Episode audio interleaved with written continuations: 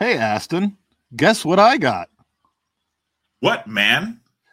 Dude, I got a couple of tickets for the Wolves game at the end of the season. Uh, you going? Nah, I mean, I would go.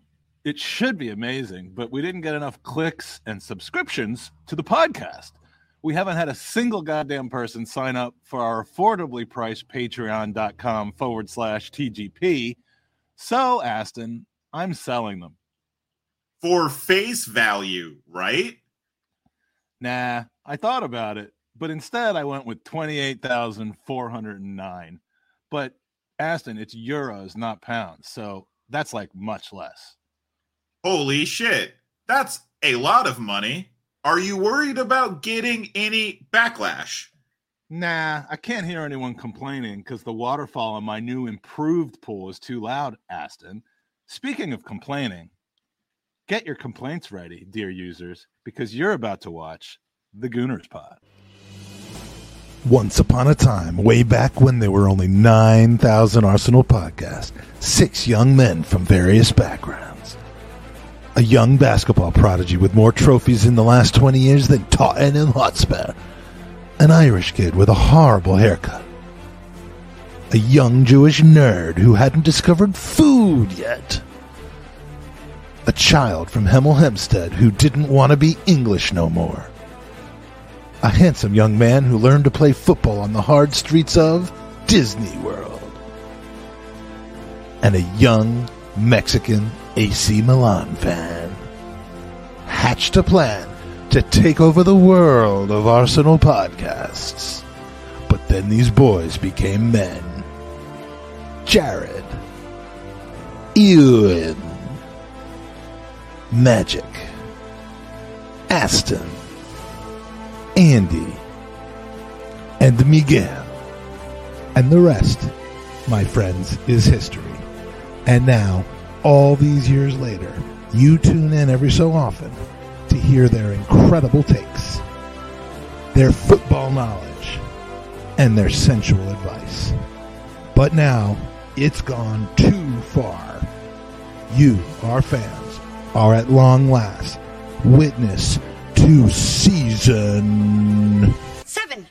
Seven. Seven. Seven. Seven. Welcome to the Gooners Pod. Hello and welcome to the Gooners Pod, episodes 90 of season seven. 90 episodes, Aston. And and you were in about like five of them. So No, I'd, I'd say I was in the vast majority, but just not lately. So thank you for keeping the thing going in March. I've had a lot going on uh, with work and and uh, and other things. I've seen you in person now that we're both Floridians more times this this month than we podcasted together, which is which is dope and fat. And uh, I'm not going to say any of the other ones. I'm not allowed to say anymore, but. Uh, but it was it was good to see you for my uh, for my birthday weekend. Thanks for uh, for putting that together in Orlando, and then and then uh, a few days later, I kind of saw you.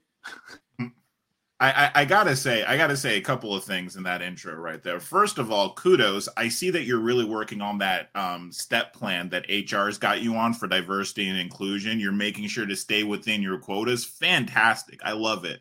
Um, I, you know, I, I think it's interesting that, like, first of all, I want everybody to know, as as this is Magic Mike's show, he puts the production on, he puts so much work in, and to honor me for uh holding up the the podcast for so long, he actually cooked me a delicious steak. I did, and the steak, unlike Chicago, was not ruined. Uh, the steak was good. Um, I don't remember cooking them. I don't remember eating them. I don't. I barely remember you being at my house. Apparently, we talked to Young Noble. I Yeah, yeah. We uh, we did a video for Young Noble, which uh, w- which went over well. So anyway, March has been a, a an interesting month uh, for both Arsenal and for us. Um, and as it is the very end of March, I, I do need to bring something up that is very meaningful to me. And if you've seen the scroll at the bottom of the screen, you'll know where I'm headed here. But um, 22 years ago today, we lost um, who is my answer easily and without reservation. Anytime anyone asks who my favorite Arsenal player is of all time, I know Thierry Henry is a popular answer, and he and he should be. I know for many people, Dennis Bergkamp is the answer to that question. I think we have a new guy coming up uh, through the ranks who who may be the uh, the easiest one to answer very very very soon. Uh, but for me, it's always been David Rocastle, and um, and, and this is a to me having had I don't know if you live know know this. I don't know if I ever mentioned this, but back in the late '80s, I lived in London, Aston. What? I've, and, I've never um, never mentioned once before. Yeah, I keep it quiet, but uh, but I lived in London. I went to Highbury, um, and uh, and I was lucky enough. Honestly, I pinched myself that I was lucky enough to watch him play in person. Um, you could tell then, even as a dumb Yank who didn't, you know, who played the sport at a youth American level and never really understood the passion and the quality of footballers until I until I saw them playing in front of me. You could tell he was something special as a footballer but what I had no idea about until much, much later when we started to get to know his former teammates and and the people around him is is the kind of man that he was. Um, and um, you know, so I was lucky enough to see him play, but over the past four or five years, uh, I've I've had the incredible honor of becoming friendly with and having spent some quality time with his his wife Janet and kids Ryan, Monique, um, and um, and his sisters, uh, well, his sisters, I'm sorry, his daughters, Monique uh, and Melissa, and his son, Ryan. And they are every bit as wonderful of a family as David was a footballer.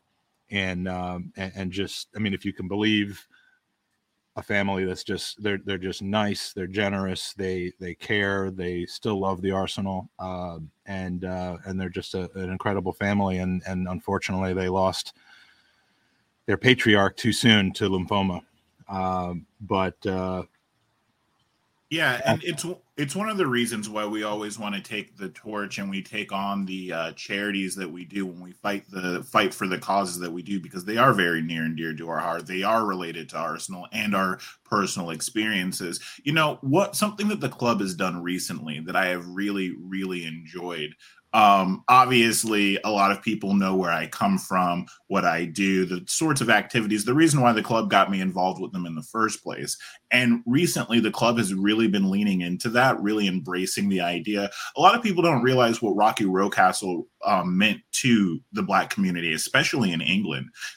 The first time you got a, the genuine, just uh, best player in the league allowed to play uh, he's the star. He's loved. There's a there's a huge conversation about the upcoming of, of Rocky and then the influence that he had on the Ians, the Kevins, the, the those that would come after about in that late in that um early 70s late um I mean early 80s late 70s era it was different looking like me and playing football. And there was a lot of things that could have gone wrong. And as you say, it's only when you start to hear the stories from all of his fellow teammates that you understand that this is a man that understood how he was perceived and what it meant to kind of carry uh, not only not only the badge but you know the color of his skin with him um, onto the pitch. You know, it's it's amazing, and there are if you've ever listened to, I mean, first of all, on our podcast, we've we've been blessed to be able to have some of his teammates on, and the and the first and sometimes second and third times that we've had Alan Smith, Perry Groves, Lee mm. Dixon, Michael Thomas, Kevin Campbell, even Stewart Robson, who didn't particularly get along with a lot of people within Arsenal structure. They all have had unbelievable stories to tell and unbelievable feelings to the point of almost coming to tears uh, when when I've asked them to share their experiences and thoughts about Rocky Rocastle, and and very few of them even mention because it's so obvious his his quality of as a footballer the Brazilian that was English, um, you know, yeah. but they all talk about how he welcomed them into the club. I mean, Alan, who I've spoken to a number of times, talks about how, how, how he and his wife were just completely embraced by by Janet and and, and David, and that they you know became friends and more than that. And just I, I don't mean that from like a wife standpoint, but um, but like they you know they just his impact on his teammates being kind of one of a slightly more elder statesman. And the reverse is true when you talk about a guy like Paul Davis, uh, Pops, who was with the club when David Rocastle broke in. And if you if you've ever read or listened to Paul's book, and we hope to have him on the podcast soon, uh, his his words about the Rocastle family are just touching. And uh, I mean, he, it's it, it would have been incredible to get to know a person like that who had that much impact on everybody he met. Um, so much so that five years after his death, um, in 2006, Arsenal started a tradition that lives on to this day, which is Rocky Rocastle Day. It takes place on the first home game day after March 31st, which usually ends up being the first game back after the international break.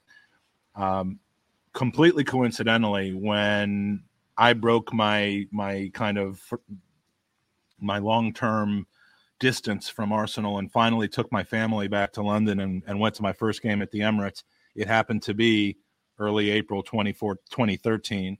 And uh, to my surprise at that point, it was the Rocky Rocastle day. And, and uh, I'll never forget it because, you know, in the seventh minute, everyone started chanting, you know, Rocky, Rocky, Rocky, Rocky Rocastle.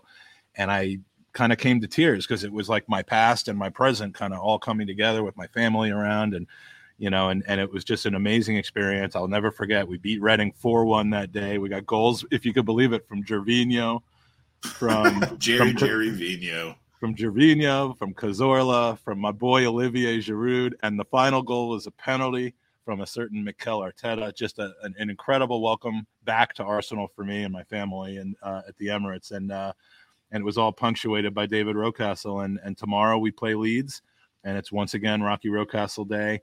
Uh, it's the Arsenal America road trip. We've got a bunch of people that we know that are over there for this game, and I hope that they have a similar experience.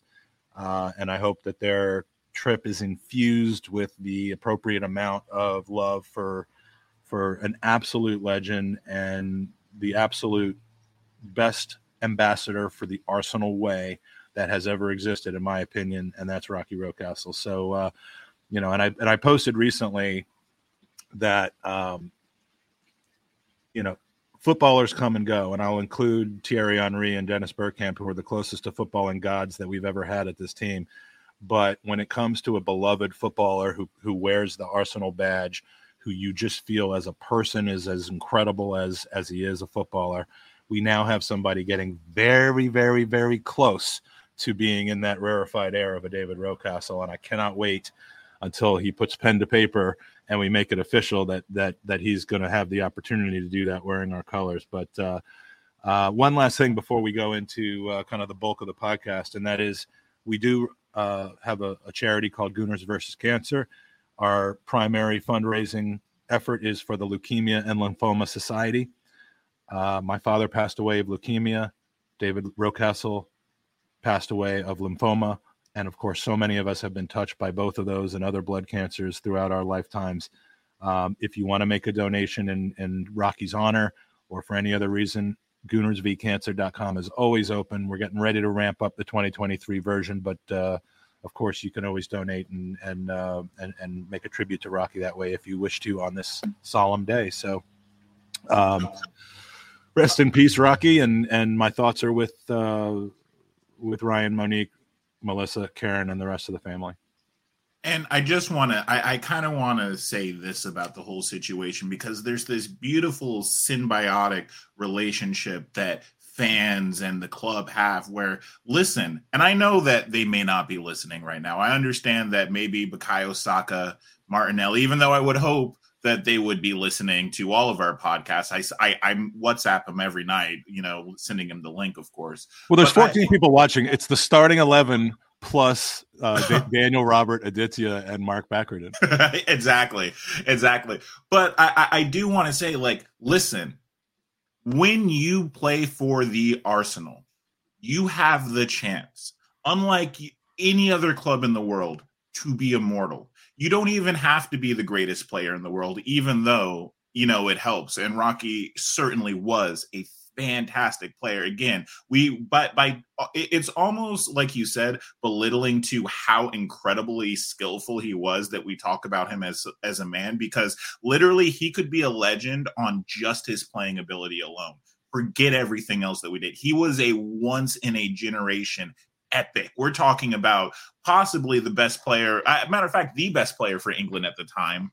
Um, but but there's this beautiful symbiotic relationship where it's like you get the chance to play for us and you can be immortal but also the club never forgets about you as well you the there there we if you lift us up we will lift you up and there's a harmony that i just don't see in other clubs and and yes i guess it helps that you can say that we were blessed by wonderful players that is absolutely true. When I say wonderful players, I don't mean just talented. I do mean the, by the type of people that we've had around the club. But I think that has a lot to do with how we choose to carry ourselves and that symbiotic relationship.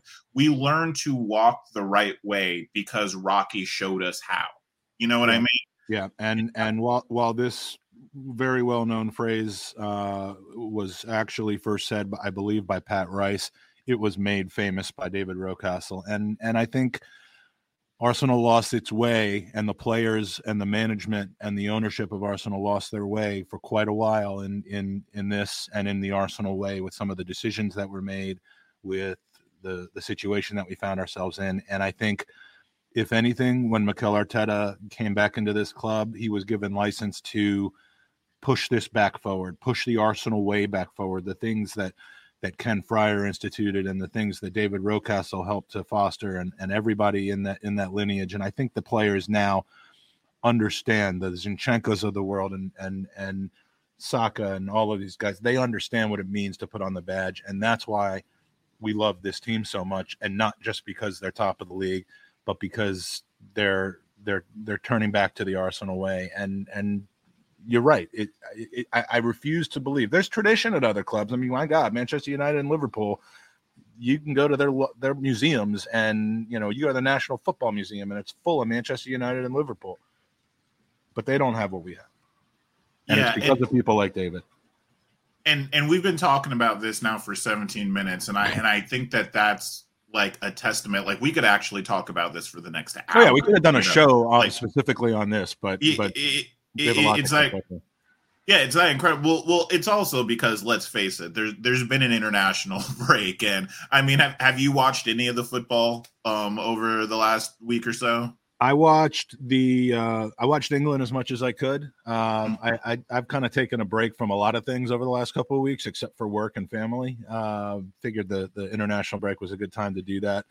Um, I, people are asking me if I'm finished with the house because they've never seen me in the actual house. they, they, they just see you in the pool. They assume the just pool, pool, is everything. The pool, the pool, is the house. I mean, I have my dressers right over there. I got, uh, you know, I mean, the whole, yes, the, the house, well, it's mostly finished, but, um, so yeah, I mean, I, I, I certainly watched England. I, I was watched it with great interest. I, um, I've seen clips. I've seen clips of, uh, nasty things happening to our players, but I know you, I know we're going to get there. So, uh, so Aston, so, I I hand the steering wheel over to you uh, to take well, no, us no, through on, on that, you said you watched the England game, and we've been. I mean, let, let's just cut to it. I mean, we were we we keep alluding to a player that is maybe that maybe one day can enter that Rocastle sort of category. Is Bukayo Saka now the star of the England team? I think even before Pickford. It might be Harry Kane and then him. And Harry Kane is is uh, I can't argue he's quality for England, so I can't really argue his way out of the squad anytime soon. But I think that's incredible for a player of his age and his stature to be carrying England the way that that he does. Obviously, another huge shout out would be for Bellingham. But uh, yeah, what did you think of Saka's performance in that game? I mean, he, he's he's unbelievable. I mean, the guy we've seen so many players who are either good for club or good for country, but rarely both. Um, and Bukayo Saka is showing that there is literally no occasion that's too big for him. There is no opponent that is too strong for him. There is no scenario of familiarity with teammates that he can't handle or lack thereof. Um, and and that's what separates the you know what's his name Edwin Vasquez, the Chilean guy who who who was just ridiculous for Chile all the time, and like was a subpar player for QPR most of his career. like like those guys, and then you know, and then there's the guys who are incredible for their club but never really show up for their country. Um, and you know, you just I mean, God damn it, Harry Maguire's not bad when he puts on the England shirt. Although I know I, I do know that he he wasn't so great in, in May. But I mean, the guy's an awful footballer. But for some reason, he shows up for his country. Same with Jordan Pickford. Um, mm. But you know, look, Harry Kane is the captain of England, and despite absolutely blowing our our chances, love you, England, of of, of bringing it home this year with that second penalty. Um, you know, he's a guy who scored enough goals for England, uh, largely penalties, but but whatever. Uh, that that you can't say that that he's not the leader of the team, but he's not going to be the leader of the team for much longer. I mean, age and is going to catch up with him. Travels are going to catch up with him if he ever decides to try to leave leave uh, Spurs and win something for once. Um, and and the kind he's of gone the, this year, don't you think? I don't. He's got to be gone. I, I kind of no way he stays in Spurs. I kind of don't think so, but um, but the you think he's going to stay? Probably. I mean, he's he's, he's too dumb to leave. Um, the the, uh, the, the mouth the, breathing has gotten to him. The, yeah, I mean, no, no, everyone else will will tell him to stop doing that. The uh, there is a race on for the next big England leader. I mean, you know, the next Beckham, um, and at this point, I don't see anyone in that 24, 25, 26 year old range that's ready to take that that's ready to step into that role. I mean, I who's in that range? Raheem Sterling is maybe a little bit ahead of that, a little bit on the downside. Declan um, Rice, Jude Bellingham, John Stones. Bukayo Saka is the but Bukayo Saka is the one who seems to be best positioned to, to be in that talisman role. His his performances are incredible. His leadership is, I think, un you know, it, it's understated and you know you won't it doesn't seem and, I, and maybe if you know if and when southgate finally gets sacked maybe you'll see this but you know he's keeping a lot of very very talented wingers that play in the premier league and are english out of that team in in games that matter and i think yeah. that says a lot that he's placed in before foden before mount before you know callum wilson i, I mean whoever are, are are in the mix for those those spots, he seems to be England's number one choice in that position. So yeah, I, I, and I, I want to say I really agree with you. I think that you hit on something there that's so interesting, which is this leadership quality. You know, I was just reading the other day, or or maybe this was today. I don't know. Everything blends together when you get to be my age, but um, basically. Jack Wilshere was saying how Bukayo Saka comes in every day and he greets the young players. Like he personally makes Sure, he goes and greets the young players every morning. He goes to you know who used young- to who else used to do that. Exactly. We've just been talking for him for 14 it's, minutes. It's, exactly. And, and, so I think that sometimes because he's a little bit like Odegaard, where it's like until you see it, you don't really get that how big a leader he is because he's more of an example. He's not going to be shouting in your face or, or or screaming at you, but he is going to lead by example, and he is always going to just do the right thing. Now, what I think is so fun about this Bukayo Saka story, right? This this narrative that we've been following is we've been lucky enough to see him from the start, right?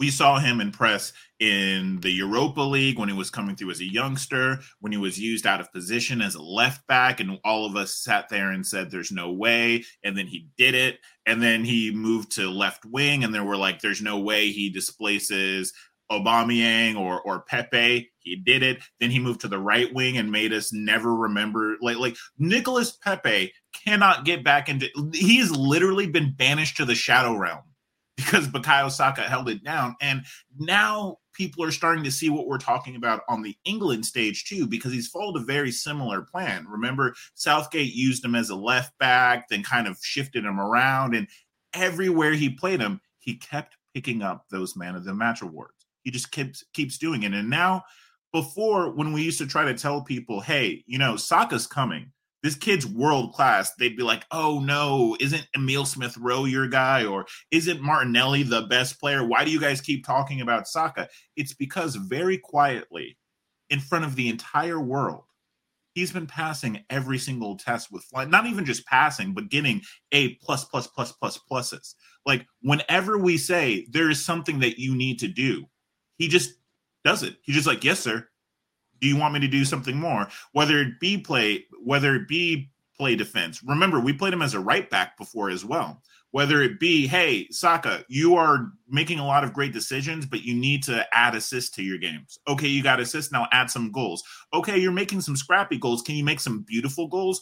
Okay, can you win a game on your own? Yes, yes, yes, yes, yes. And that's yes. just been his story. And it's been fun to watch this trajectory of this kid that just seems to just get better. He never looks out of place. And this is a guy, well, and, and it, you know, we, we got to move on to other topics, but the, he, he's a guy who, who's infectious on everyone around him. And he's doing all of this. And this is the one caveat and the concern that I have. He's doing all of this while getting the least protection and the most offensive treatment from opponents mm. that Never I've seen in a long, long time. Well, he doesn't complain. Maybe he should complain. He doesn't dive. Maybe he should every once in a while. We've seen him not go down when we know if he had gone down, he would have a penalty. And look, I like that from a personal standpoint. And and I'm not being critical of it. What I'm saying is he's he's overcoming an a, an abnormal number of challenges that are being artificially placed in front of him. And I think if you know, God God forbid those things start to peel away, you start seeing him protected.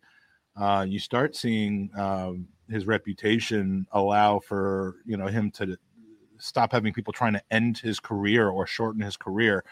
Um, you want to see rage. God, I don't even want to say this, but God forbid somebody's successful in doing what they've been trying to do to him. It's going to be, I mean, the, the, the amount of rage that's going to come out of the Arsenal fan base is is I've never never before been seen, and that's saying something. So uh, I love the guy, and and he is absolutely following in the footsteps of of uh, of Rocky so far, and you love to see it. Yeah, beautiful. You don't love to see. Wonder, wonderful, and and I'm sure we're going to come back to Saka as we we talk about this final run in and the form of our players and what to expect coming down the road. But before we do go through there, there have been some other things that happen in the international news. Um, Agent Pep Guardiola sending his stormtroopers out to chop down Odegaard. Did you see that tackle that just, somehow just didn't get a penalty? Yeah, I mean, look, if I was a neutral, I, you know, it, and just watching a football match, I would be amazed and astounded that that wasn't a penalty, and potentially, I guess it would have to be a penalty and a yellow, but not a penalty and a red. But I mean, it was a red card challenge in the in the box, and I believe if you're making a play on the ball, which it's debatable, but he was he was attempting to, I guess. Uh, although maybe he wasn't. Uh, you can't get the double jeopardy. But either way, no foul was called of any kind, which of course would have had to have been a penalty. But not being a neutral and that happening to our man Odegaard, I mean, I, it, I I was as mad as everyone else was. I mean that that was absolutely brutal. Is there no retrospective action that could be taken? And I know it would only impact his ability to to play international games. Uh, maybe it, it, would impact uh, him in Europe with Manchester City. But either way, I don't know if Pep Guardiola sent him out to do that or if that was just his own. I was going to say, do, I don't think, think, he has to be sent out to do that to know that you know, hey, if I injure, I mean, because he did it to apparently, I didn't see this one, but apparently he did it to Tierney in the next game. We yeah. were all hoping Tierney would do it to him uh, in return, but instead he he he he took Tierney out of the game, and and I mean I I I'm a conspiracy theorist at times. I have the tinfoil hat ready to go. Wait, wait, wait, wait, wait, wait. Before you go on to your conspiracy theory, I did want to ask you a question about. Oh, it's simple. Do you, simple. Do you think, think that Pep Guardiola and Manchester City are paying refs across the across leagues to ensure that Arsenal players sustain an injury in this period? Do you think that there is possibly maybe a chance? I mean, that could never happen with any world football club, could they? Oh, wait. Barcelona. Wait, wait. And, and, uh, and, obviously not on never under such a morally upstanding uh coach like Pep Guardiola that would never happen to oh wait that happened it's yeah. almost like if you look over Pep Guardiola's career, he continues to play in in incredibly morally dubious situations. I do want to move on from that though, real quick, because we do we have been burning through it. Folarin Balogun, where will he play? Um, in France and for the U.S. You you think that he's going to take the U.S. job, so to speak? I mean, I've seen some posts saying that he has decided, but they're not. Uh, they're not official things. I mean, look, I, we know he was in in Orlando meeting with the U.S. team and me uh, and you. Uh, I, I'm I'm assuming that that he stayed at your crib. Black Lives Matter. You know. Um, li- listen. I didn't mean listen. to laugh at that. I, I, was laughing that you said that. Um, I have a question because Folarin. I think Balogun, I, I think he could. This is really interesting. This U.S. thing, right? Because if you think about it, the United States is guaranteed a place in the World Cup, right? They are. Yeah. We're we because we're hosting. We're it, that good. Oh, oh yeah, you're right. Yeah, yeah, th- th- there's that thing, right? Folarin Balogun, we talk about star boy for England. Could he become the star boy for the United States? And is that something that we want for him? As is, will that help maybe raise his level, give him a level of responsibility, come back to Arsenal, bag those same goals in, uh, or- or is this something that maybe just increases his value for us for a sell on later? I don't think it does any of those things. I think I think it's a completely independent thing that has nothing to do with Arsenal. Quite honestly, I, I think if anything, Arsenal or who he plays for next has more to do with his You don't ability think to play in national teams than the other way around. But You don't think his position in a national team and affects his mentality as a striker? I don't know. Uh, that's the honest answer. I don't know.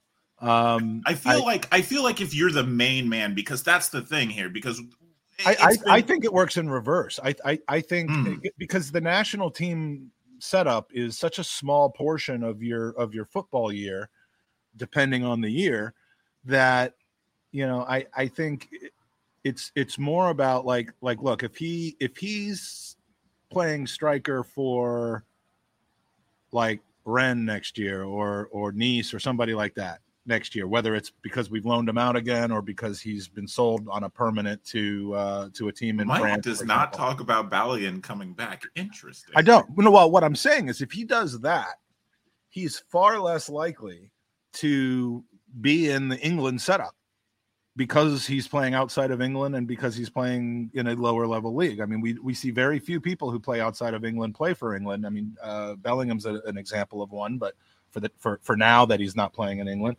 but you know, you, you don't see a lot of that. So if he if he doesn't come back to Arsenal and play in or play somewhere else in the Premier League, I think the decision's almost made for him. If he wants to if he wants to start for a national team, it's the States. And I know he could play for Nigeria, but I think it's the States. Isn't Uh, that a little premature though? Because if you think about it, how old is Balogun? 22, right? 21 23. 22. Yeah, 21, 22. Four years goes by. He's 26. By then, he could be in contention to play in England. Maybe it won't be this, or, or even he has a World Cup after that. Does the stature of England as a national team mean more to a striker? Does it mean more for him to bag goals for the England team than to say for the United States? I think if he had his way and he could pick his team and know that he was going to play, I think he would probably choose England.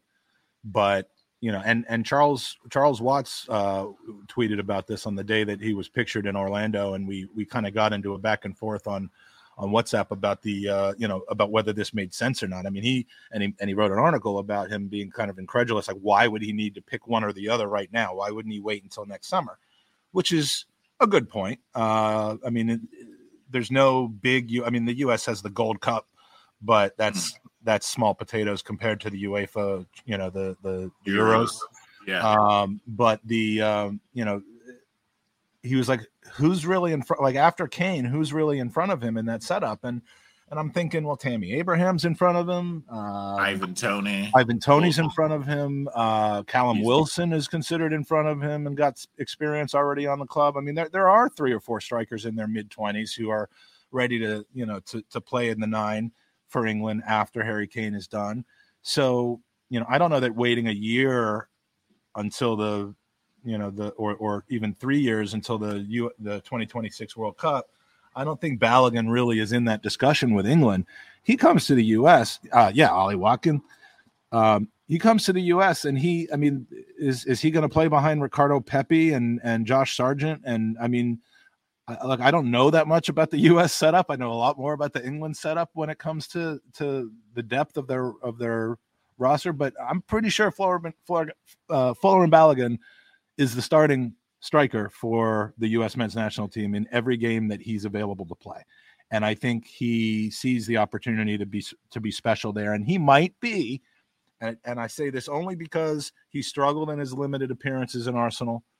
Um, he's thrived in a lower level league. He might be a big fish in a small pond type of guy. And that is nothing. I mean, look, I am literally a big fish in a small pond right now. Uh, so I'm not criticizing that mentality, but I think he may do well being the man in a lesser competitive marketplace than being challenged with being the man at Arsenal. I have very little sample size to claim that, but that's why I think we might want to sell him at the absolute height of his value and uh, and and if we're going to invest in somebody, invest with somebody with with Premier League experience uh, to to take that role. But um, you know, and if he's the kind of guy that wants to be the big fish in a small pond, the U.S. men's national team offers him that in spades. Play next to Pulisic for years as the talisman of the team. I think that suits him. So Pulisic. What a waste.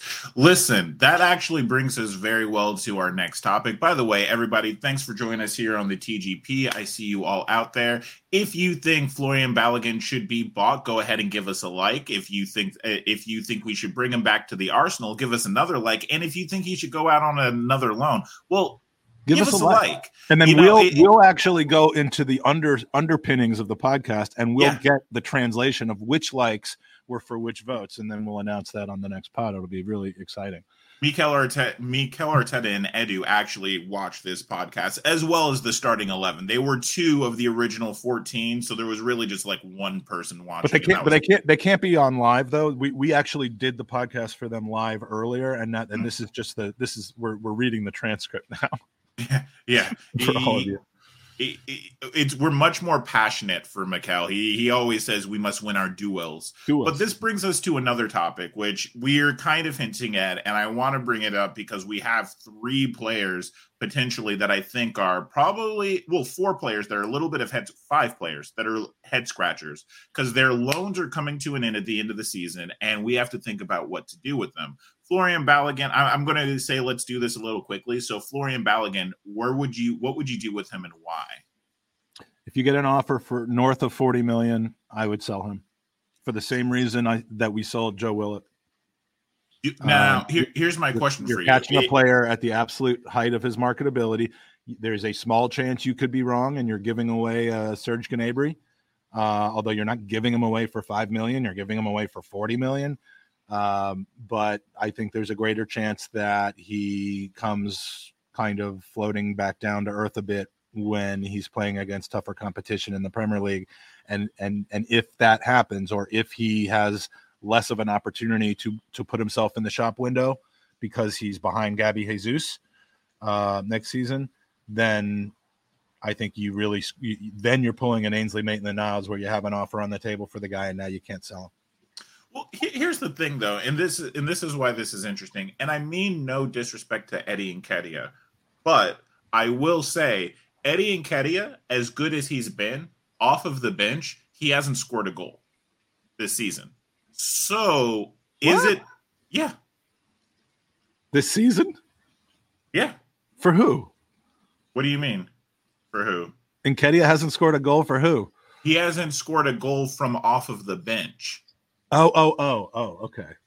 Well, that's yeah. a really long that's a long shot to take from all the way over there. Uh, but yeah, yeah, yeah, no, no, but but that's okay, but that's I, the point that I'm trying. I didn't hear is, the off the bench part. I thought you were saying you hadn't scored a goal for Arsenal. I really didn't want to have to embarrass you in front of literally two dozens of people. yeah, yeah. Well, tr- trust me, mate. You, are not going to get me that easily. But no, the, the point that I'm trying to make is as an impact, though we've always accredited, I've often said Eddie hustles, he does very well. I find that a little bit of a damning stat. Maybe my eye test isn't quite matching up to what's actually happening on the pitch because it does look like Eddie Nketiah is not a very good impact sub. Do you maybe consider rolling the dice? Because as it stands, Trossard and um, even maybe Martinelli, Martinelli and Emile Smith Rowe might be competing with Eddie for that other striker spot. Um, do you maybe try another player like Balogun, maybe because he might be better off the bench, see what he has, see what he has to offer over Eddie? I mean, let's play player trading here because that's that's an important part of uh, of of, of uh, the, the the yearly turnover. How much are we getting for Eddie Nketiah if we uh, if you know if we let him go? We've signed him up, uh, so we have we've protected his value. But how much is somebody offering us for Eddie Nketiah? How much would you buy? Um, like a how many goals does Ollie Watkins have this season?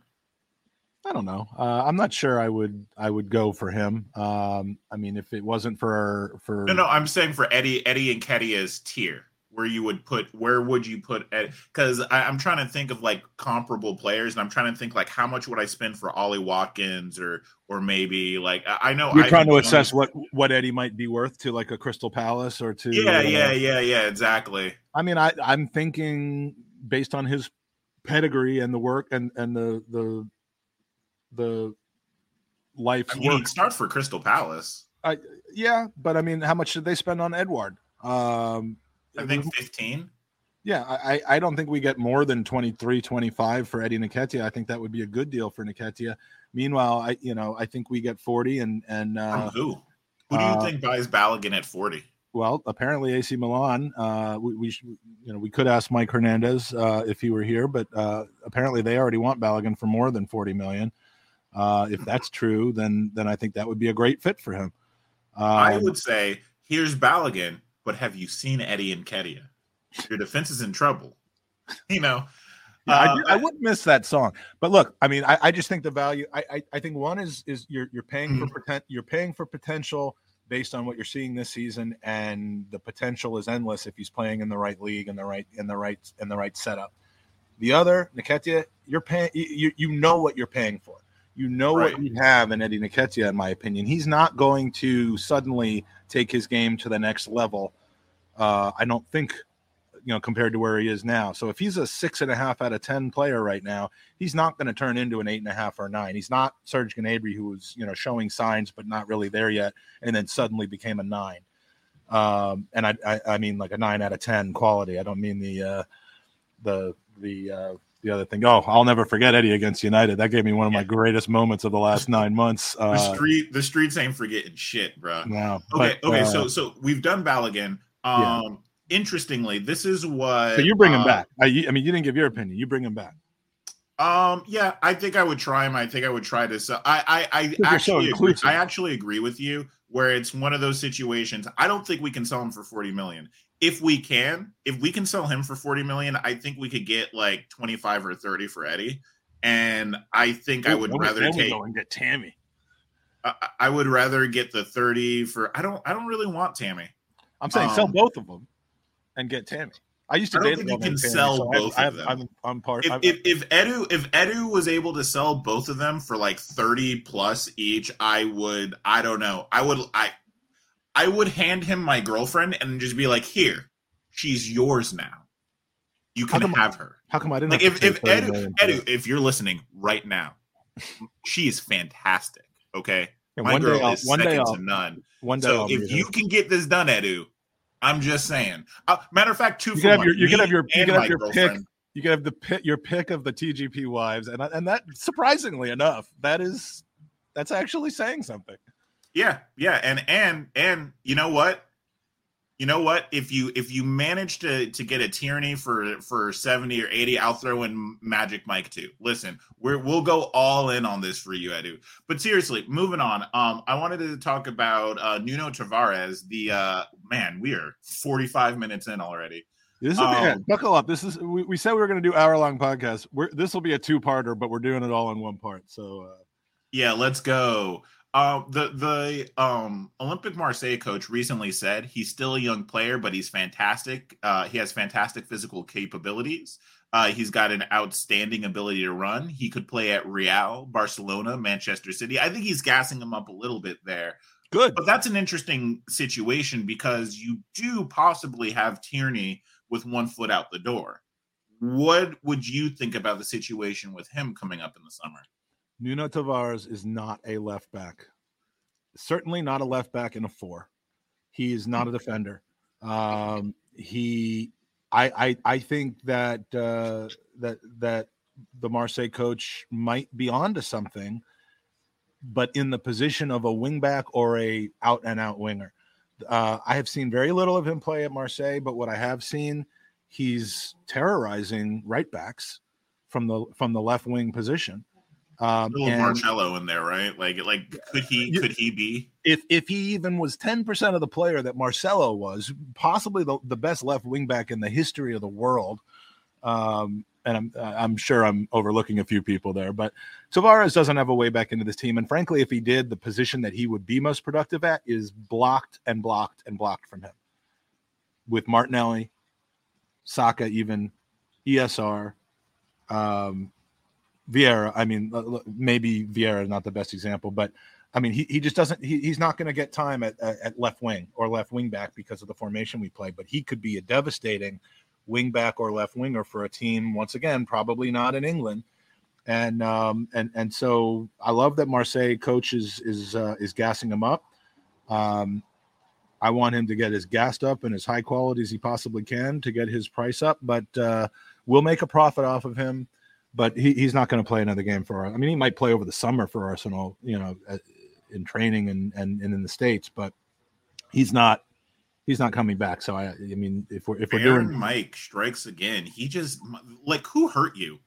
Did these players? Is it is it because is it that Liverpool game? Is it that PTSD that's just shaken through you? You're not you're not going to forgive him for for some nothing, of the mistakes. I have, I have nothing against you know Tavares. Uh, it look, sounds like you do. I I didn't I didn't attack him personally. Um, I why I, why I can't Nuno why can't Nuno get better? I think he can get better. I just I, he can get better. I just don't think that his focus and I don't think the way he's being played now is is is training him to become a better left back, to be a fullback. Uh, you don't think you don't think Mikel Arteta can get his arms in him and and turn him into something? I think forcing him into playing left back when that's clearly not where he's best. I think he is best, as his coach said. Uh, you know, running. What what did he say? Um, uh, that he's that he's good at that he's got fantastic yeah. physical capabilities. Uh, yeah, I mean, capacities. Did, did, he did he say anything about his tracking back and his ability and his tactical defending? I mean, he didn't say that. So, I, and and I haven't seen that from him. So I think. Does anybody uh, say that about Zinchenko though? Well, you don't have to say that about Zinchenko. He's just a he's a perfect football. Tuvar, it, sounds Tuvar, like, it sounds like he got rules for some players, but not oh, others. Oh, come on. Yeah, it's uh it's it's so... Portuguese players. now the um I, I I just I think I think he could be a very, very good left wing or or left wing back in a team that plays, you know, three at the back. Um, and that's just not Arsenal right now. I don't know. I think he's. I, listen, maybe maybe this we have is. To sell, we have to sell some players, and we have to sell them after good loan spurt, spurts, and and sell them. You know, we have to sell some some Jordan Ives or whatever the guy's I, name I was. Never, I never said. not good enough to qualify to play in the starting eleven for Arsenal, but are still good enough for for ninety five percent of the other clubs. So, so here's where we disagree. I don't necessarily know that Nuno Tavares can't be good enough to start for Arsenal, given Mikel Arteta. And I would normally, I would be okay with selling him normally. I, I think that that's like fine. I, I have no problem being cutthroat, but I do think that left back is going to be an issue area. And if we can, like, the value of bringing him in versus and selling Tierney versus selling Tierney and having nobody and having nobody there and hopefully hoping that there's somebody that can come in. I just think that there's a lot of there's an opportunity cost there that we or or a opportunity less cost. What's the word for that when it's when you make money off of an opportunity and whatever. Well, yeah, I mean, there's value in in um, in in bringing him in as as opposed to paying somebody, you know, for a 40 million pound replacement for Kieran Tierney. I personally would like to see our if if I want to see Arteta whispering in somebody's ears and putting their arms around somebody between Nuno Tavares and KT. It's KT saying, "Hey, we're doing something special here, and I know that you want to play, and I know that you that that you know I know where your head is at. We need you for another year, at least. And if things turn out this year very much like last year, then you know we'll we'll give you your move. But uh, but please stay with us another year. I would rather the value of us keeping a guy who is in a year or so off of our books from a from an amortization standpoint. We've already bought him. We're already paying him what we're paying him, and he's a guy who who's a good team guy. If we if if if Arteta can pull that off, then again, there's not a spot for Nuno. If he can't pull that off, it depends on what somebody's willing to pay for Nuno. If we can get a 30 million pound, 25 million pound, where are you getting these 30 million pounds? Like people just have money to. Who's spending 30 million on Nuno? I don't know. We'll see. I don't even know. I, I said can... if. I said if. By the way, I said if. Especially because the the problem with Nuno, and there is an interesting, there's an interesting little element to this whole like buy sell loan thing with the Premier League, which is there's becoming such a growing disparity in the spending power of Premier League clubs versus non Premier League uh, clubs that we overspend when we buy, and then it makes it so no teams in Europe are spending that much money. Sell you know what I mean? Brighton. Brighton's got a lot of money. Sell him there. He'd be good there. I mean, you know, sure, someone will buy Mitoma, and then and then Nuno can come in. Listen, listen. If you can, I think Brighton scouting. I think their scouting prevents them from picking up Nuno. I, I don't mean this to shame Nuno. I do think that Nuno can be a better player. I, I think that if, long story short, he's one of the guys where it's like I, I don't really think he's worth it right now. But if Arteta came in and said, no, I can make it work, I'd believe him because well, I, I do think he has enough. I see enough of him there where it's like, I, I, I really buy into if Arteta brings them back. But here's another one. I, am I'm, I'm, I'm optimistic. Before we move on, I'm optimistic that we are entering a phase in in our club's trajectory now, where Liverpool has been in the past, where Chelsea has been in the past, where where our nearly good enoughs are valuable to other teams. Uh, we've seen some sick sales from Liverpool.